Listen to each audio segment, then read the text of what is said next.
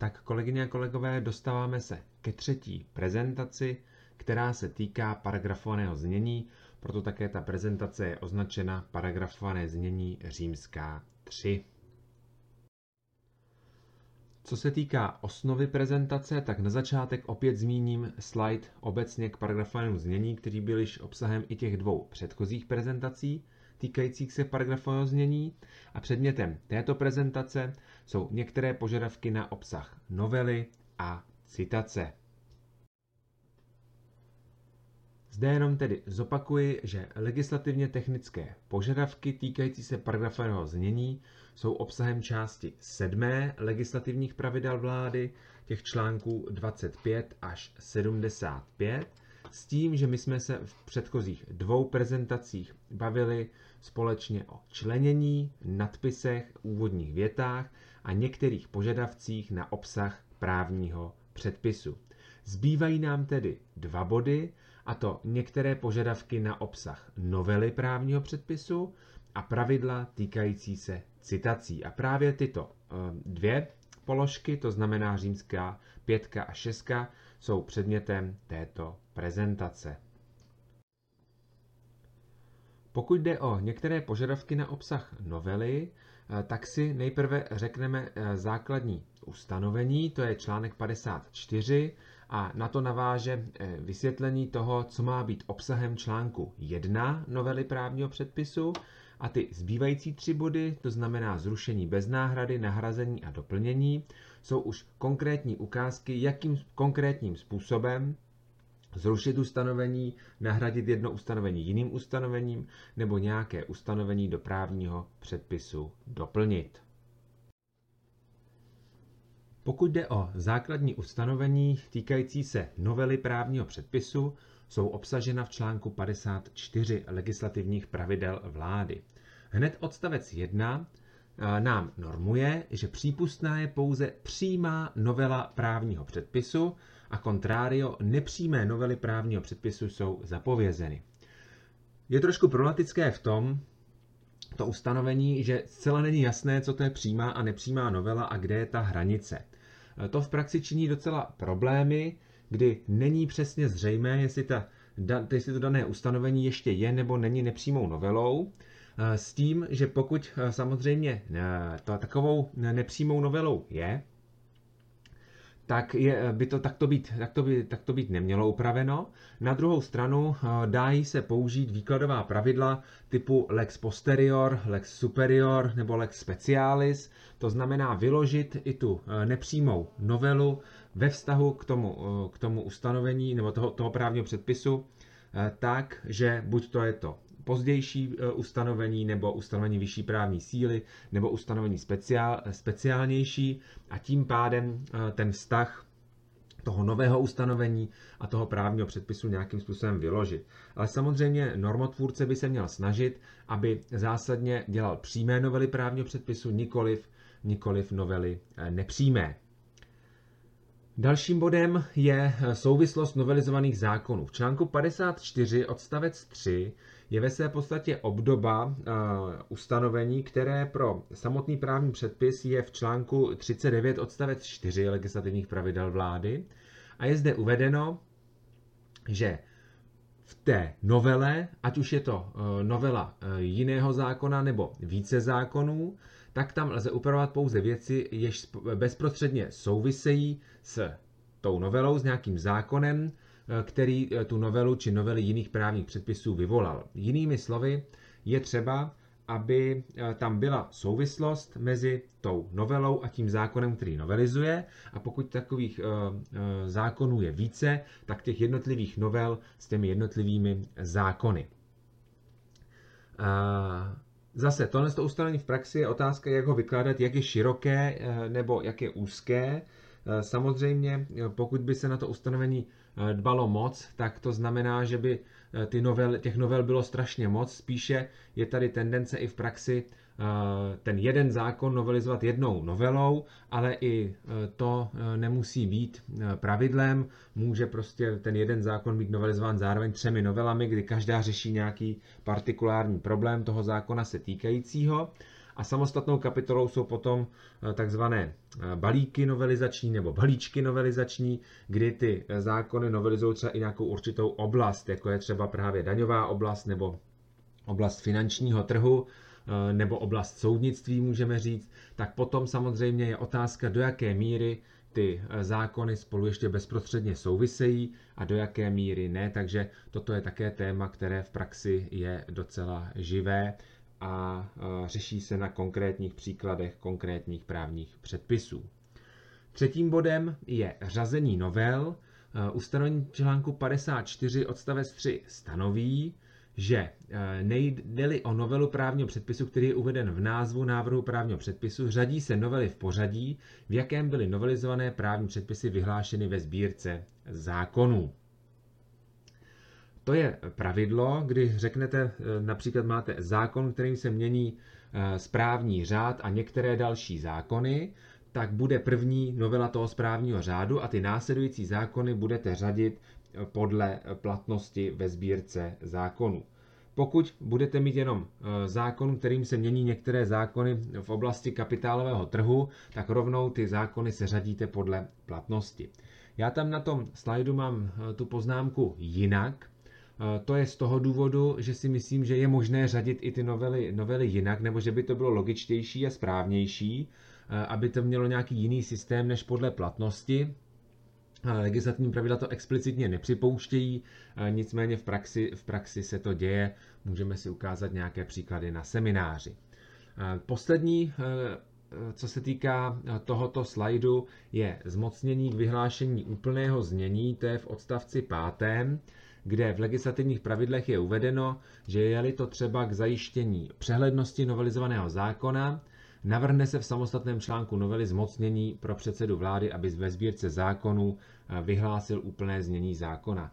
Toto ustanovení ve své podstatě už nebylo použito eh, několik let po sobě, eh, ne, nepamatuju si, kdy naposledy vlastně jsem viděl samostatný článek novely, který by zmocňoval předsedu vlády k vyhlášení úplného znění a je to, je to logické, protože dneska stejně všichni používají nějaké e, právní informační systémy a to úplné znění ve sbírce zákonů se ve své podstatě vůbec nevyhlašuje, takže to ustanovení se nepoužívá.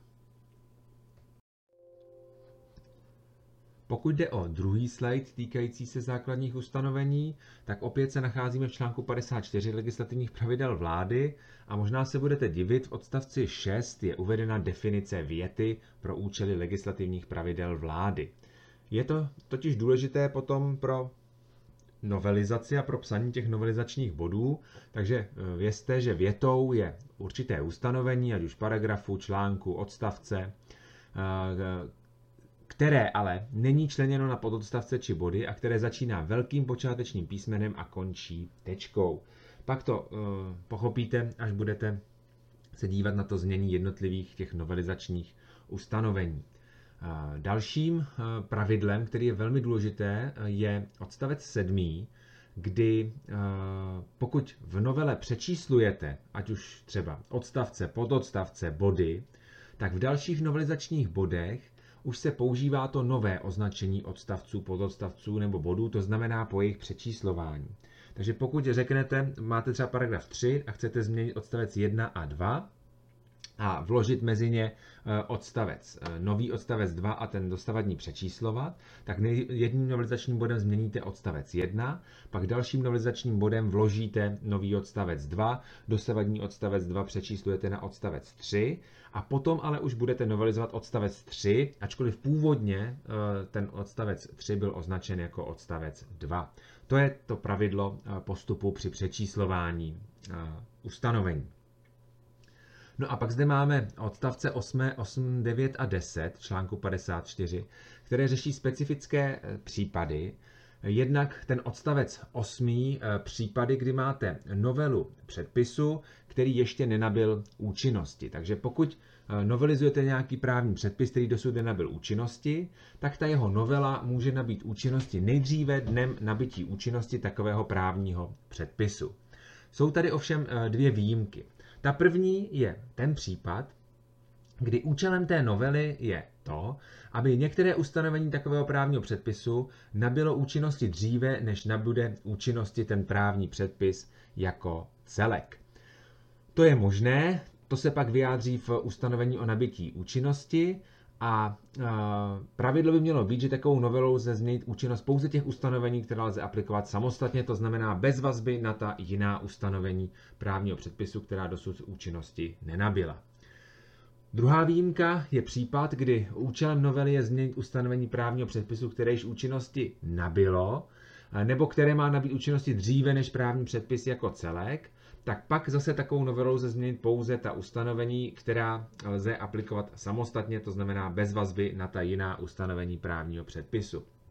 Je to docela složité, to ten odstavec, odstavec 8, ale v praxi, v praxi se takto může postupovat, právě protože chcete změnit eh, ještě nějaké jiné ustanovení předtím, třeba než ten právní předpis nabide účinnosti jako celek, nebo právě eh, účelem je změnit nějaké to ustanovení, které sice již účinnosti nabilo, nebo má nabít účinnosti dříve a vy ho chcete nějakým způsobem, nějakým způsobem změnit.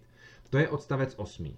Pak jsou tu odstavce 9. a 10., kde je to, to je případ, jak mám na tom slajdu, novela předpisu s platnou, ale neúčinnou novelou. Pokud teda již účinný právní předpis byl novelizován a ta novela teda nabyla platnosti, nikoli však účinnosti, a potřebujete ale změnit tu úpravu obsaženou v té novele, která teda již je platná, ale není účinná, tak tady máte pravidlo, jakým způsobem postupovat v těch písmenech A a B. V tom Ačku se ve své podstatě říká, že přijmete nový novelizační bod a zrušíte ten původní novelizační bod. Jo? Tam se píše, právní předpis se novelizuje v platném znění, já bych dodal v platném a účinném znění, novelizační bod, který mění příslušné ustanovení právního předpisu jiným způsobem než ten původní novelizační bod, ten, který je v té platné a neúčinné novele, tak ten může nabít účinnosti podle potřeby buď dříve nebo ke stejnému datu jako ten novelizační bod a ten novelizační bod v té původní platné a neúčinné novele ke dni nabití účinnosti té nově navržené úpravy se zruší. To je teda případ, kdy právní úprava navržená v nové té novele má nahradit tu úpravu v té platné a neúčinné novele.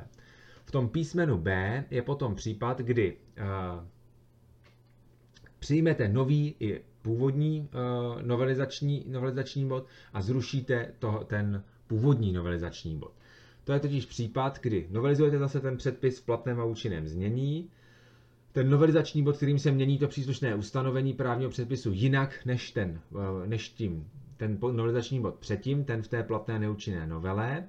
A zároveň ale chcete, aby ta úprava byla účinná jen do doby nabití účinnosti již platné a neúčinné novely, tak potom vlastně tam dáte ten jeden novelizační bod i ten druhý novelizační bod a tam ten novelizační bod zrušíte.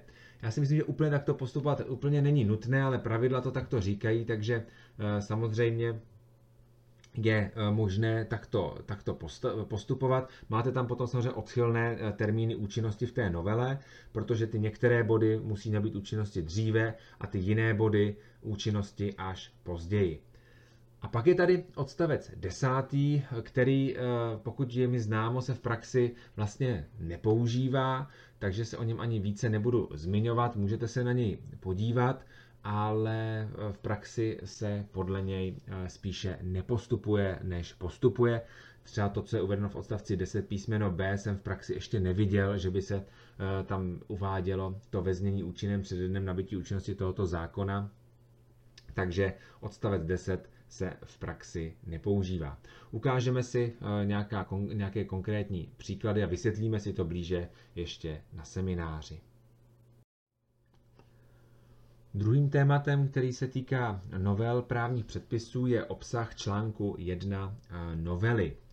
Eh, ta úprava je v článku 55 legislativních pravidel vlády a pokud se podíváte na odstavec první toho článku, tak zjistíte, že je rozdíl mezi, my tomu říkáme takzvanou vícebodovou novelou a jednobodovou novelou. Eh, v případě, že více bodů novely tak ten článek 1 eh, novely obsahuje úvodní větu a jednotlivé, jednotlivé body.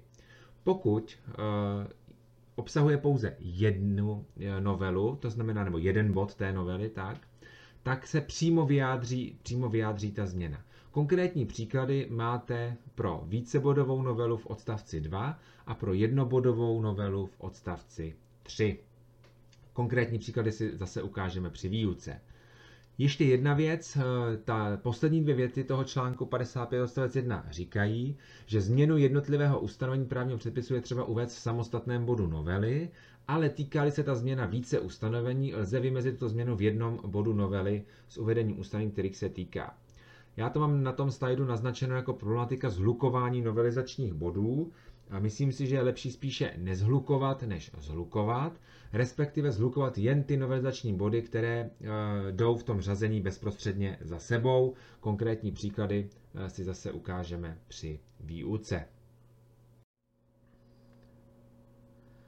Další pravidla, která souvisí s obsahem článku 1 novely, jsou pravidla přečíslovávání a pravidla, eh, co je možné a není možné novelizovat. Pokud jde o problematiku přečíslovávání, eh, je upravena v článku 55 odstavec 4. A ve své podstatě je ten článek 4 rozdělen na případy, kdy je možné přečíslovávat nebo je nutné přečíslovávat a kdy nikoliv.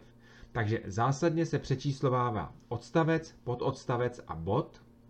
To znamená při vložení nového odstavce, nového pododstavce nebo nového bodu se ostatní přečíslují a vyjádří se ta změna tak, že v závěru příslušného bodu se eh, na samostatném řádku v samostatné větě uvede například dosavadní odstavce 2 až 6 se označují jako odstavce 3 až 7.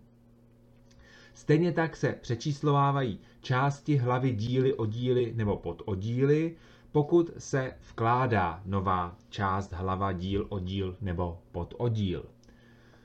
Naopak, co se nepřečíslovává a nikdy se nepřečíslovává, jsou paragrafy s jednou jedinou výjimkou, kdy uh, potřebujete vložit nový paragraf před paragraf 1, pak tam můžete vložit paragraf 1, ten dosavadní 1 označíte jako 1a, ale jinak se paragrafy nepřečíslovávají.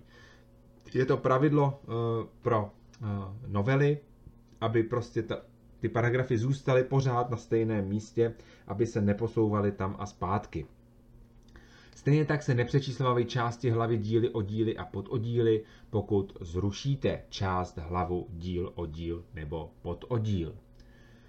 No a v odstavci 5. článku 55 je pak uvedeno, že se nenovelizují přecho- a je uvedeno z pravidla vždycky, takže z pravidla se nenovelizují nadpisy, ať už nadpisy právního předpisu nebo nadpisy jednotlivých ustanovení, přechodná ustanovení a poznámky pod čarou. Ale já jsem tam e, použil do té prezentace vždycky to slovo ale s vykřičníkem v závorce, protože si vlastně myslím, že všechny ty zpravidla, e, nechci říct neplatí, ale že, že se novelizují jak nadpisy, tak přechodná ustanovení, tak poznámky pod čarou. A e, u těch nadpisů je to podle mě správně, dokonce pravidla to sami říkají, že pokud by se nadpis v důsledku změny právního předpisu dostal do rozporu s ustanovením článku 30, tak je třeba ho znovelizovat. Stejně tak nadpis určitého ustanovení a je to naprosto, naprosto běžné, že naopak přizpůsobujete ten nadpis toho předpisu a toho ustanovení tomu jeho obsahu. Stejně tak přechodná ustanovení se novelizují, ale novelizují se, no, měla by se novelizovat pouze do doby, než nabidou účinnosti, podle těch pravidel, které jsem tady zmiňoval na těch předcházejících slajdech. Takže neměla by se ta přechodná ustanovení novelizovat po nabití účinnosti, tam podle mě přichází maximálně doplnění přechodného ustanovení, ale nikoli změna přechodného ustanovení, které již nabilo účinnosti. No a poznámky pod čarou, ty, ty se nenovelizují právě, tak tam je zase napsáno si to z pravidla, ale nenovelizují, nenovelizují se. Výjimkou jsou ty, řekněme, poznámky pod čarou, které eh, jsou v vozovkách evropské, to znamená odkazují buď to na směrnice nebo přímo použitelné předpisy Evropské unie, ty se novelizovat musí, protože to vyžaduje ta příslušná evropská úprava. A samozřejmě možné poznámky pod čarou rušit nebo zavádět, zavádět nové, takže to eh, důležité je tam to slovo pravidla a berte to jako eh, eh, v duchu toho, co jsem říkal, to znamená, že se jak nadpisy, tak přechodná ustanovení, tak poznámky pod čarou vlastně novelizují. No a nyní už se dostáváme k třem slajdům, které vám konkrétně ukazují, jak postupovat při zrušení, nahrazení nebo doplnění určitého ustanovení do právního předpisu. Pokud jde o zrušení bez náhrady, Úprava je v článku 56 legislativních pravidel A pro tento, pro to zrušení bez náhrady se používá slovo zrušuje, ačkoliv by někdo tam raději viděl slovo ruší, ale prostě pravidla říkají zrušuje, takže se používá, že určité ustanovení se zrušuje. Konkrétní příklady potom jsou v odstavci 2 až 4 toho článku 56. Já to tady nebudu eh, více komentovat. Eh, tady je třeba potom čerpat při tom, když budete vytvářet svůj právní předpis, to, jakým způsobem eh, textovat tu změnu, když chcete zrušit určité ustanovení. Druhým případem je potom nahrazení určitého ustanovení.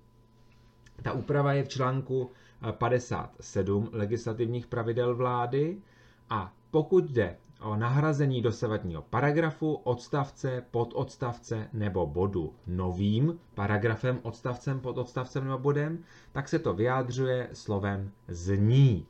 To znamená, vy neřeknete, že něco se nahrazuje něčím, ale prostě, že zní. Čímž jakoby překryjete to dosavadní znění toho paragrafu, odstavce, pododstavce nebo bodu.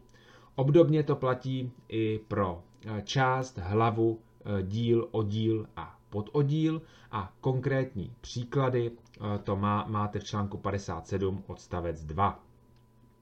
Naproti tomu, pokud jde o věty, a tady jenom zdůraznuju, co je to věta, abyste, vě, abyste si uvědomili ten článek 54, když jsem říkal, co je to věta podle legislativních pravidel.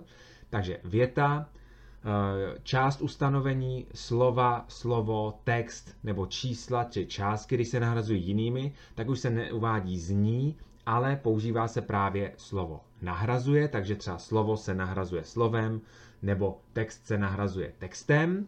A konkrétní příklady jsou potom v odstavci eh, čtvrtém eh, článku 57 legislativních pravidel vlády.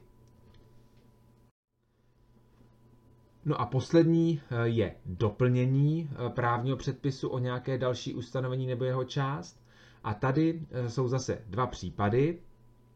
Pokud ve své podstatě doplňujete do právního předpisu buď to nový paragraf nebo skupinu paragrafů, která tvoří část, hlavu, díl, oddíl nebo pododdíl, nebo nový odstavec na začátek stávajícího paragrafu nebo mezi stávající odstavce, analogicky tak nový pododstavec nebo nový bod tak vyjadřujete uh, to slovy vkládá. Jde o takzvané, já tomu říkám, vložení doprostřed, nebo možná by tam mohlo být i na začátek, uh, kdy uh, vložíte to buď to úplně na začátek toho ustanovení, anebo mezi ustanovení, která tam jsou. A potom používáte slovo vkládá a konkrétní příklady máte v odstavcích 2 až 5, 2, pardon, 2 a 5 článku 58.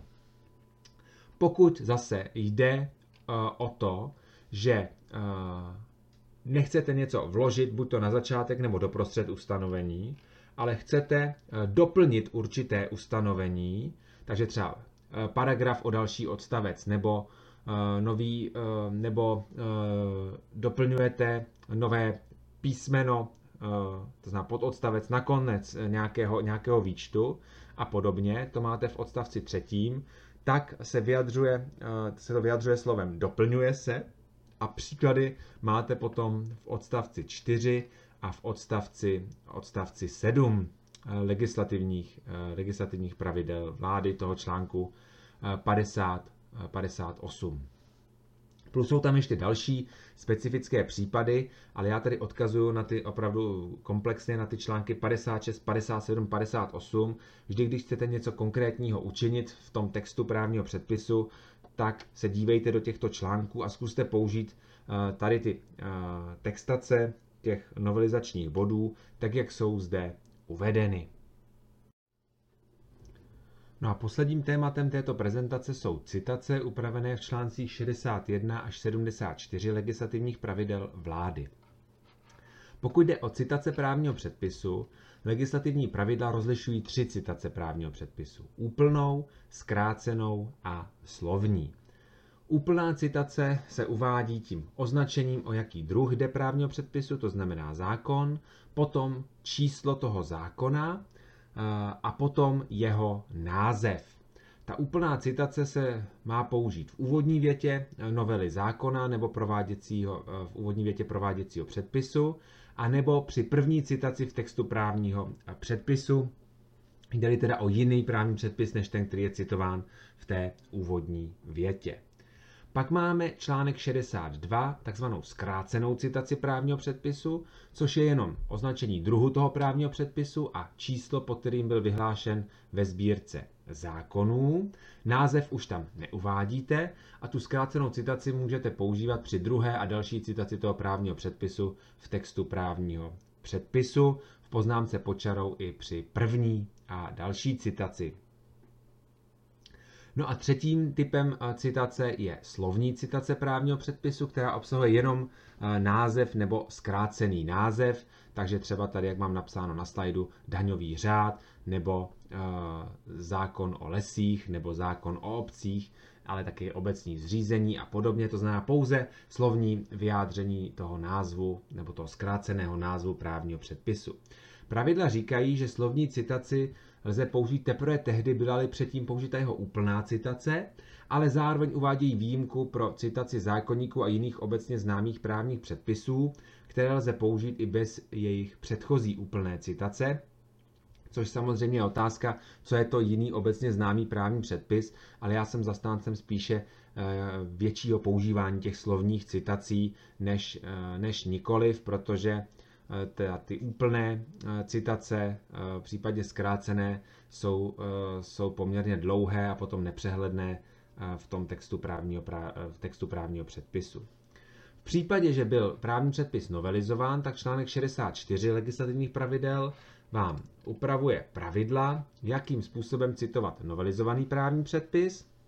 A v odstavci 1 máte pravidlo pro to, když byl dočen pouze jednou novelou, takže řeknete třeba zákon, číslo, název a ve znění zákona číslo, zase eh, číslo a sbírka.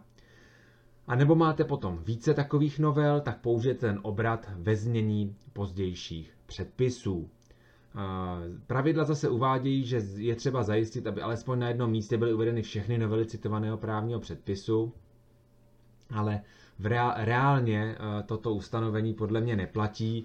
Dokážete si představit, kdybyste já pod, potřebovali pod, eh, odkázat na občanský soudní řád, tak prostě eh, podle mě použijete slovní citaci občanský soudní řád a v tom předpise nikde nebude na, vyjmenovány všechny novely občanského soudního řádu, protože byste zabrali dvě stránky toho předpisu, takže uh, berte prosím ten článek 64 odstavec 2 trošku s rezervou, že uh, v praxi takto nemůže nebo není a nemůže být dodržován. No a v článcích 69 až 73 máte jednotlivá pravidla, jakým způsobem citovat paragraf, odstavec, pododstavec, bod nebo větu. Podíváte-li se do článku 69, zjistíte, že citace paragrafu by měla se použít ta paragrafová značka, respektive zkratka, pak pravidla sice říkají, uváděli se paragraf bez příslušného pořadového čísla, je třeba slovo paragraf vypsat, ale to se vlastně nepoužívá, takže používejte tu značku, značku paragrafu. A pokud by to bylo ale na začátku, tak napíšete ustanovení paragrafu 8, nikoliv eh, paragraf 8. Dále eh, je zde eh, uvedeno v článku 70, že pokud citujete několik paragrafů dohromady, tak uvedete například paragraf 13 až 24. Eh, opět analogicky je to i pro, i pro eh, článek. Pokud jde o citace odstavce, tak eh, pokud citujete spolu s paragrafem, tak citujete zkrátkou odst. Tečka. Pokud bez paragrafu, takže podle odstavce 3, tak potom to slovo odstavec vypisujete. Eh, vždycky musíte odkazovat konkrétně, nikoliv, že napíšete podle předchozího odstavce. Řeknete podle odstavce, podle odstavce 3. Pokud citujete zase pod odstavec a bod, tak máte uh, zase uh, obdobná pravidla jako u toho odstavce, takže písm s tečkou je pokud předtím máte odstavec, ale písmeno B, pokud předtím odstavec nemáte a podobně. No a pokud citujete věty, tak uh, jednak máte pravidla, pro, uh, že se počítají, to znamená, řeknete podle paragrafu 4 věty třetí, to znamená, že je věta uh, třetí v pořadí, ale pokud je vždycky poslední, tak použijete věta poslední, i kdyby byla třeba druhá, takže máte prostě větu první a větu poslední. Tak to prostě pravidla a ten úzus, úzus takový, taková jsou prostě pravidla, ten úzus takový je. Pak ještě můžete citovat na část větu před středníkem a za středníkem, to vám vyplývá z článku 73 odstavec 1. Takže na toto pozor, je třeba se vždycky konkrétně pak podívat do legislativních pravidel do článku 69 až 73, jak citovat ta jednotlivá ustanovení v textu právního předpisu. Tak a jsem na konci prezentace, loučím se heslem legislativní pečlivosti zdar, přeji vám, ať se vám daří práce na vašich legislativních materiálech a těším se zase příště naslyšenou a hlavně buďme všichni zdraví.